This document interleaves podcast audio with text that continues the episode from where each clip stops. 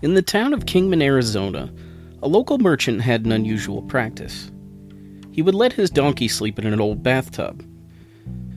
It's unclear where the tub was located on the property, but in 1924, a local dam broke, causing a massive flood to run through the man's property.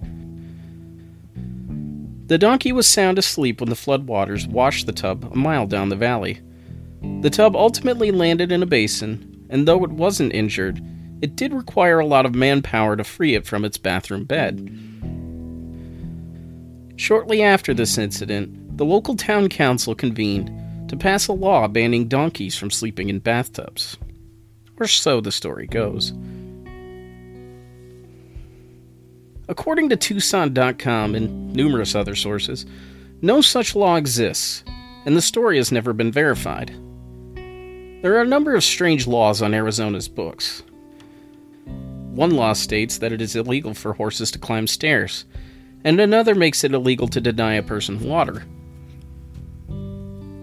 The United States is littered with laws like these. In Arkansas, they have an oddly specific law regarding car horns and sandwich shops. Allegedly, it's illegal to honk your car horn at a sandwich shop after 9 p.m. in the city of Little Rock.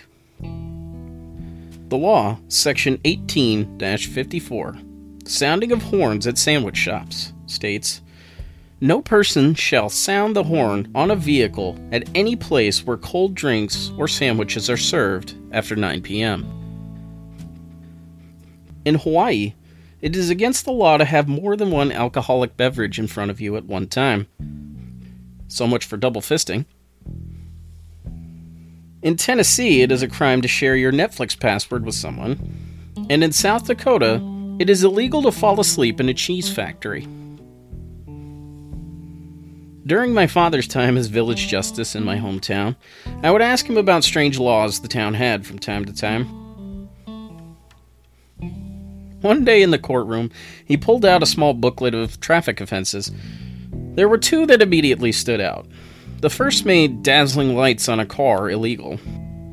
In particular, the lights underneath the body of the vehicle. The second made it illegal to display an improper funeral sign. These are lame by most standards, but I had a friend who was trying desperately to get out of a speeding ticket. We went to college together, and she had been running late for work one day. She swore up and down that she wasn't speeding, and attempted to dispute the ticket in court. The officer never showed up that night, but my dad was always a fair sport. He reduced her ticket down to a dazzling lights charge.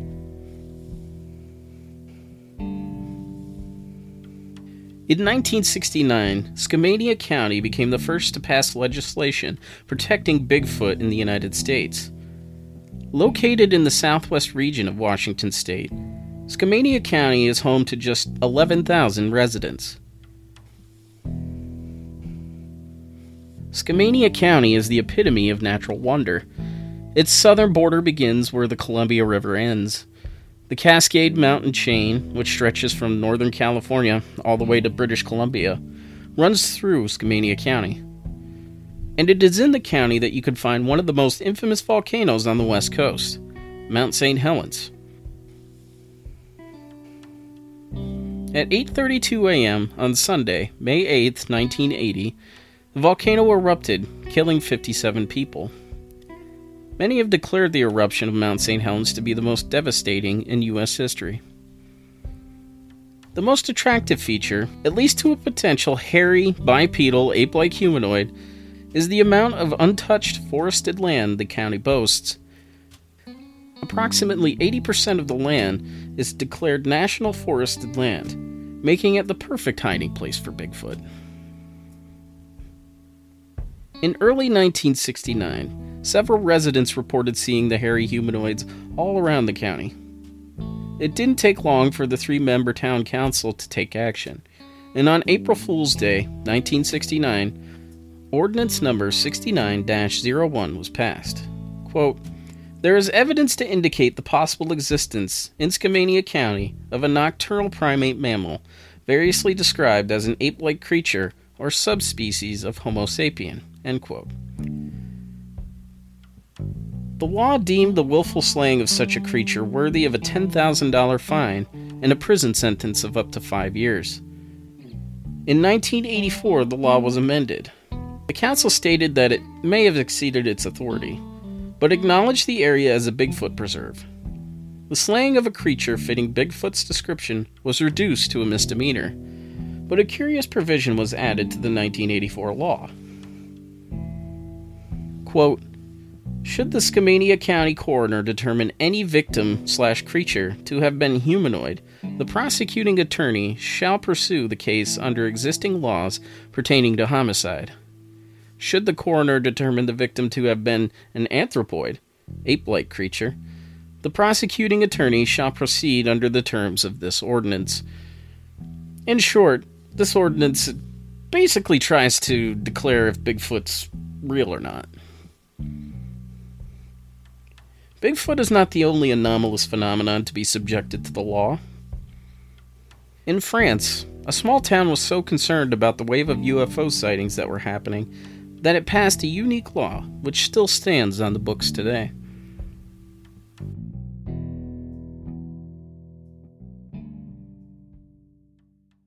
My name is Rob Christofferson, and this is the Our Strange Skies podcast.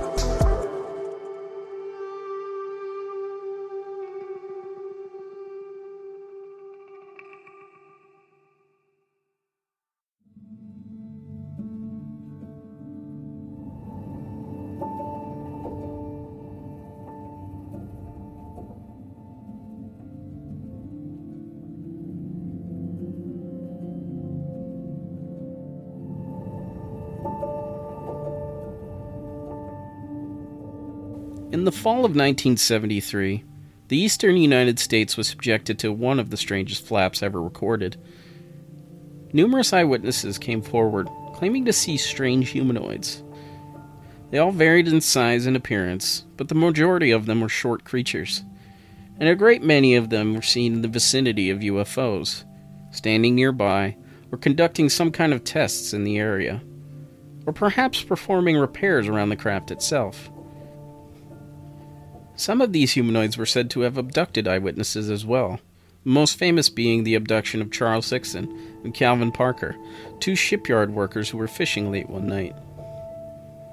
The sighting received national attention and was investigated by J. Allen Hynek and Dr. James Harder. The case became so infamous that it drowned out the rest of the UFO and humanoid reports that continued all the way up to December of 1973. Hynek infamously walked into the doors of Wright Patterson Air Force Base and demanded that the Air Force look into the strange flap. They refused, and Hynek left their offices dejected. A couple of years later, researcher David Webb compiled the sightings into a report titled 1973 The Year of the Humanoids. Twenty years earlier, France experienced a similar wave of activity within their borders. Many European countries began to experience a wave of UFO activity in early September 1954. It began so innocently, with a UFO sighting from a car. A couple in France was driving at night when they noticed a luminous disk, reddish in color, hovering approximately a thousand feet in the air. The object quickly shot up and disappeared from their view. While there were a number of sightings like this, it was the stranger reports that received the media coverage. And one of the most baffling came 3 days later, on September 10th. At 10:30 p.m., Marius de Wilde, a railway guardian, was reading by lamplight. His wife and 10-year-old child were asleep and his dog began to whine and crawl on its belly.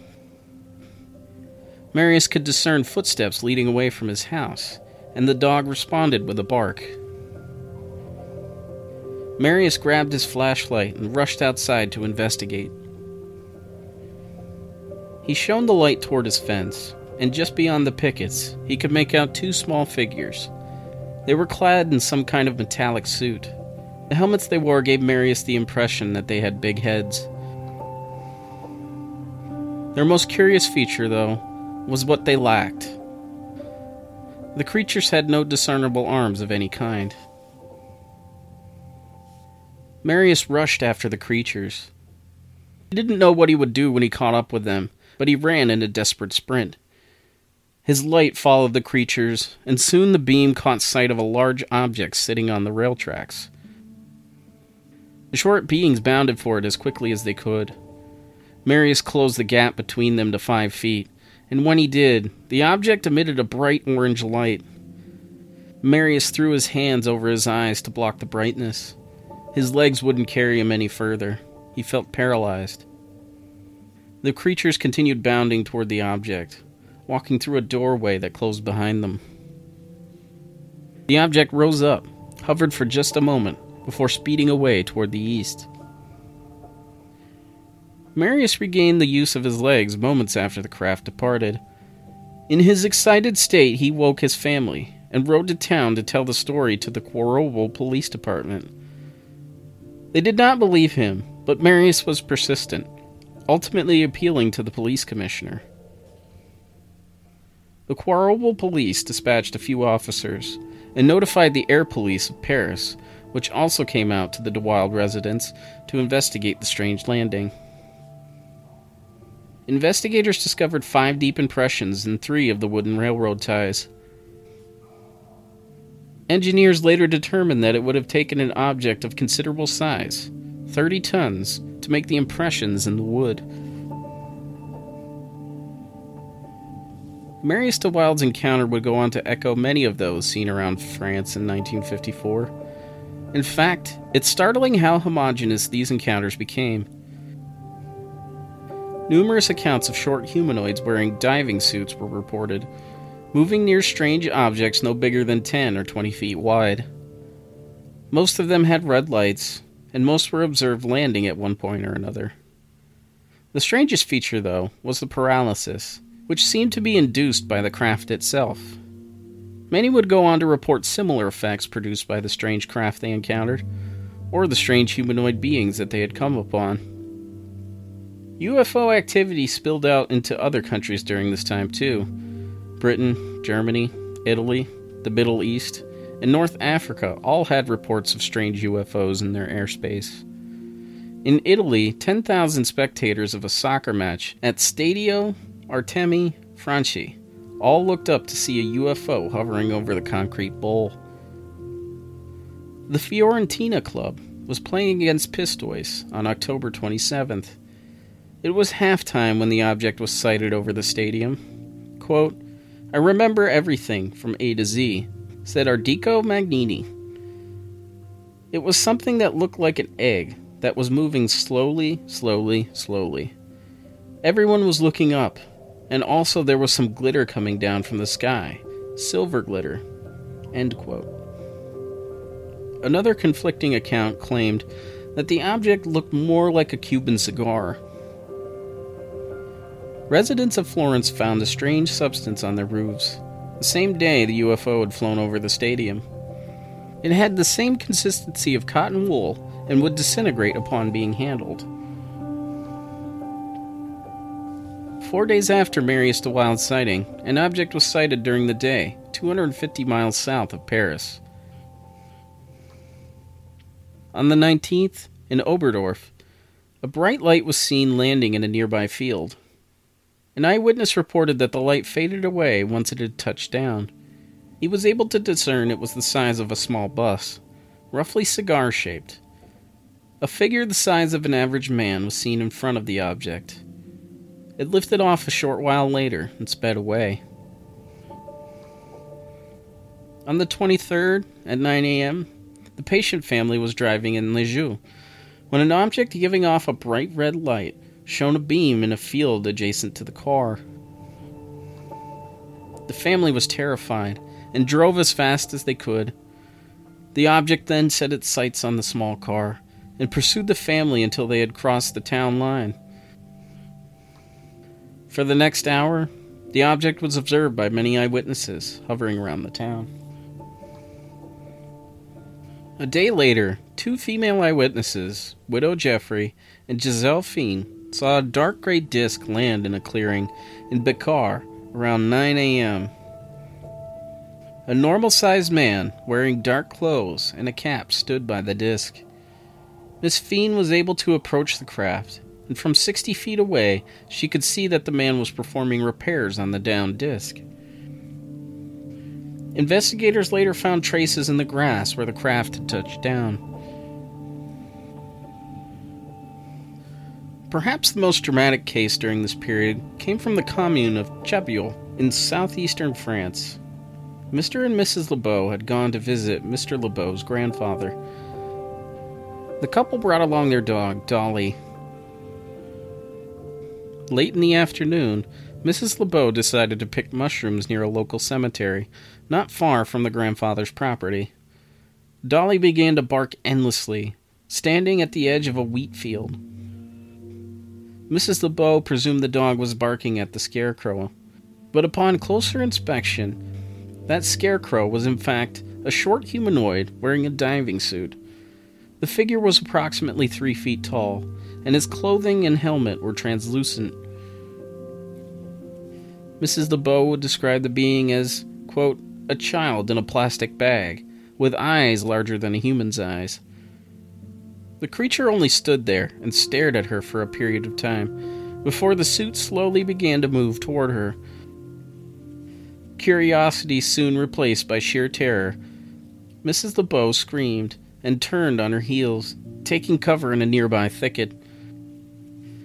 Dolly continued to howl, and soon the dogs in the surrounding area joined in. At approximately 4:30 p.m., a big metallic object rose up from behind a copse of trees and moved out over the wheat field, flying low and level. The craft made a whistling sound as it moved away from the area. Mr. LeBeau and many of the townspeople ran to the screaming woman. Many had heard the whistling sound made by the craft as it departed. Behind the trees, they found a large circle, approximately 10 feet in diameter, where the craft had come down. It had crushed some of the bushes, and many of the branches, which were three inches thick, were cut off of the trees. Some of the branches were devoid of leaves entirely, as if they had been burned off. Mrs. LeBeau suffered from shock and a nervous breakdown. She laid up in bed for two days to recover. The dog Dolly, still trembling when they came upon her, trembled for three full days before she eventually calmed down. The details of this case frightened a great number of people in France. The terrifying nature of the creature and the nervous breakdown of Mrs. LeBeau all contributed to a growing fear of France's UFOs. According to researcher Aime Michel, the object Mrs. LeBeau had encountered was seen by two eyewitnesses 65 miles to the south at approximately 5:12 p.m. Many of the objects appeared to be traceable, showing up in nearby towns consistent with their rate of speed. On September 28th, Mr. Mercier was at home when he noticed that some of the grapes from his bushes had been plucked. He decided to forego sleep to catch the culprit in the act. At 10:30 p.m., Mercier noticed a luminous mass falling from the sky. He was paralyzed at the sight of the light and remained conscious enough to witness three figures emerge from the light. He awoke a short time later, alone in his yard, having blacked out at the sight of the strange beings. In Marcilly-sur-Vienne, on September 30th, Georges Guettet and a crew of seven construction workers saw a landed disc near their construction site. A humanoid being stood by the craft, and both the craft and man disappeared before their eyes. All the crewmen started to experience strange health effects, after both the craft and being disappeared. By the end of September, over 250 eyewitnesses had reported seeing UFOs or humanoids in France. Sightings increased day by day and would only get stranger from there. France had no Project Blue Book of its own, making the workload for independent investigators unbearable.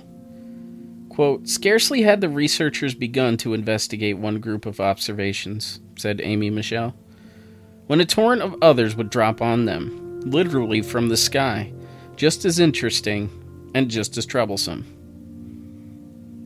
The French Air Force had a scientific group of their own that could have investigated the sightings, but chose not to.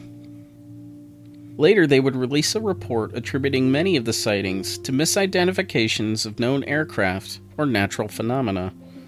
However, the report was skewed, given that the French Air Force purposely left out the sightings of landed craft and humanoids. Many skeptics attributed the increased sightings of October to mass hysteria. Even Donald Keyhoe, the former Marine pilot, and UFO researcher chalked many of the October sightings up to a public panic. On October 1st, a replay of the Marius Wilde incident would play out in the town of Brie. A man walking his dog noticed a bright light falling from high above in his direction. Both man and dog were unable to move, though their condition swiftly passed as the craft banked up and out of view. On October 3rd, a stockyard worker named Angelo Gerardo was riding his bicycle to work in the early morning. Rounding a bend, he witnessed a disc shaped craft resting on the side of the road, and a short figure wearing a diving suit standing next to it. The being started to approach Gerardo, but he wisely pedaled away. He kept his eye on the creature as long as he could, his feet pedaling at tremendous speed. The craft shot away, ahead of Angelo as he pedaled into the distance. UFO researcher Aime Michel would write a book about the 1954 French UFO flap called Flying Saucers and the Straight Line Mystery. Michel was able to discern a pattern in many of the UFO sightings. Some of the unknown craft would fly in a straight line pattern through certain regions of France. One pattern he was able to pick out terminated with Angelo Gerardo's sighting, the first having occurred nearly 12 hours earlier in the town of Bergerac. A disc had landed in the garden of Jean Lebon late in the afternoon and was observed by more than one person. The craft moved north to Rossinac, where 23 year old motorist Jean Allaire saw a circular object within the headlights of his vehicle. It didn't glow, but gave off what he called golden nails of light. Similar sightings of the craft and a humanoid were reported along the northwesterly path the object took toward Gerardo and the place he had seen the object. Marius de Wilde himself had a second encounter on October 10th, this time with his son by his side. They observed a large craft, approximately 20 feet wide, land in a nearby field.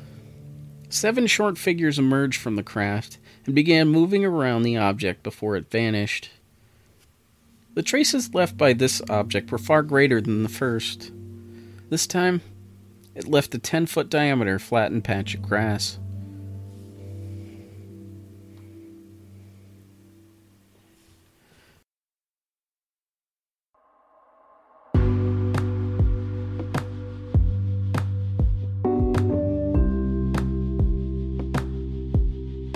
France's sightings dropped off around October 12th, before the UFO activity moved to South America. Brazil, Venezuela, and Argentina all received reports of UFOs and straight short humanoids that would make guttural sounds. In late October, a formation of UFOs were seen flying over Porto Alegre Air Force Base in Brazil for nearly five hours. The focus then shifted back to Europe in December, where the flap eventually died down. Marius de Wilde's first encounter may have had the strangest effect on France. Days after the French Railway Guardian's encounter happened, a small blurb appeared in the New York Times concerning the Marius de Wilde humanoid sighting. Paris, a spate of reports of extraterrestrial visitors to France, coming from regions where the wine is more noted for its strength than its vintage, spread yesterday, September 14th, with the speed of a space cadet. Marius de Wilde, a metal worker who lives at Quarouble, Department of the Nord, made known yesterday that he had seen what seemed to be two Martian visitors at his garden gate last Friday night. They alighted from a cigar like machine which came to rest on the railway just outside his domicile. Monsieur de Wilde described the visitors as of small stature, clad in something resembling a deep sea diver's costume. They had the appearance of human beings, Monsieur de Wilde continued, but when he approached them, the machine in which they had arrived set forth with a green beam of light which paralyzed him. When he recovered his sensibilities, the cigar was taking off, and the two beings had disappeared. The authorities have since noted unusual marks on the cross ties of the railway, as though they had been made by the tail skid of some flying machine. One town in southern France took notice. Châteauneuf du Pape is small by most standards, boasting a population of only 2,200 people. Its name translates to the Pope's New Castle. In 1308, Pope Clement V moved the Vatican from Rome to France due to his immense love of wine. The area quickly earned a reputation for making some of the best wine in France. The papacy would remain in France for only 67 years, moving back to Rome after Clement V's death. The town's legacy for winemaking has largely remained intact for over 800 years. In April of 1955, Mayor Lucien Guillaume and the town council took notice and passed a special law prohibiting cigar volants, or flying cigars, from doing laps over Chateauneuf du Pape. Article 1 the overflight, the landing, and the takeoff of aircraft known as flying saucers or flying cigars, whatever their nationality is, are prohibited on the territory of the community. Article 2. Any aircraft known as flying saucer or flying cigar which should land on the territory of the community will be immediately held in custody. Article 3. The forest officer and the city policeman are in charge, each one in what relates to him, of the execution of this decree. According to Lucien's son, Elie, the law was passed as a publicity stunt to generate tourism in the tiny village. The French UFO law has never been repealed, and there are no plans to, according to Mayor France Bleu. Quote, it spices things up a bit. It creates a kind of harmless buzz, and no one is getting harmed. Despite the novelty of a law designed to generate tourism, it seems to have accomplished part of its goal. No UFO has ever been reported flying over the skies of Chateauneuf du Pape.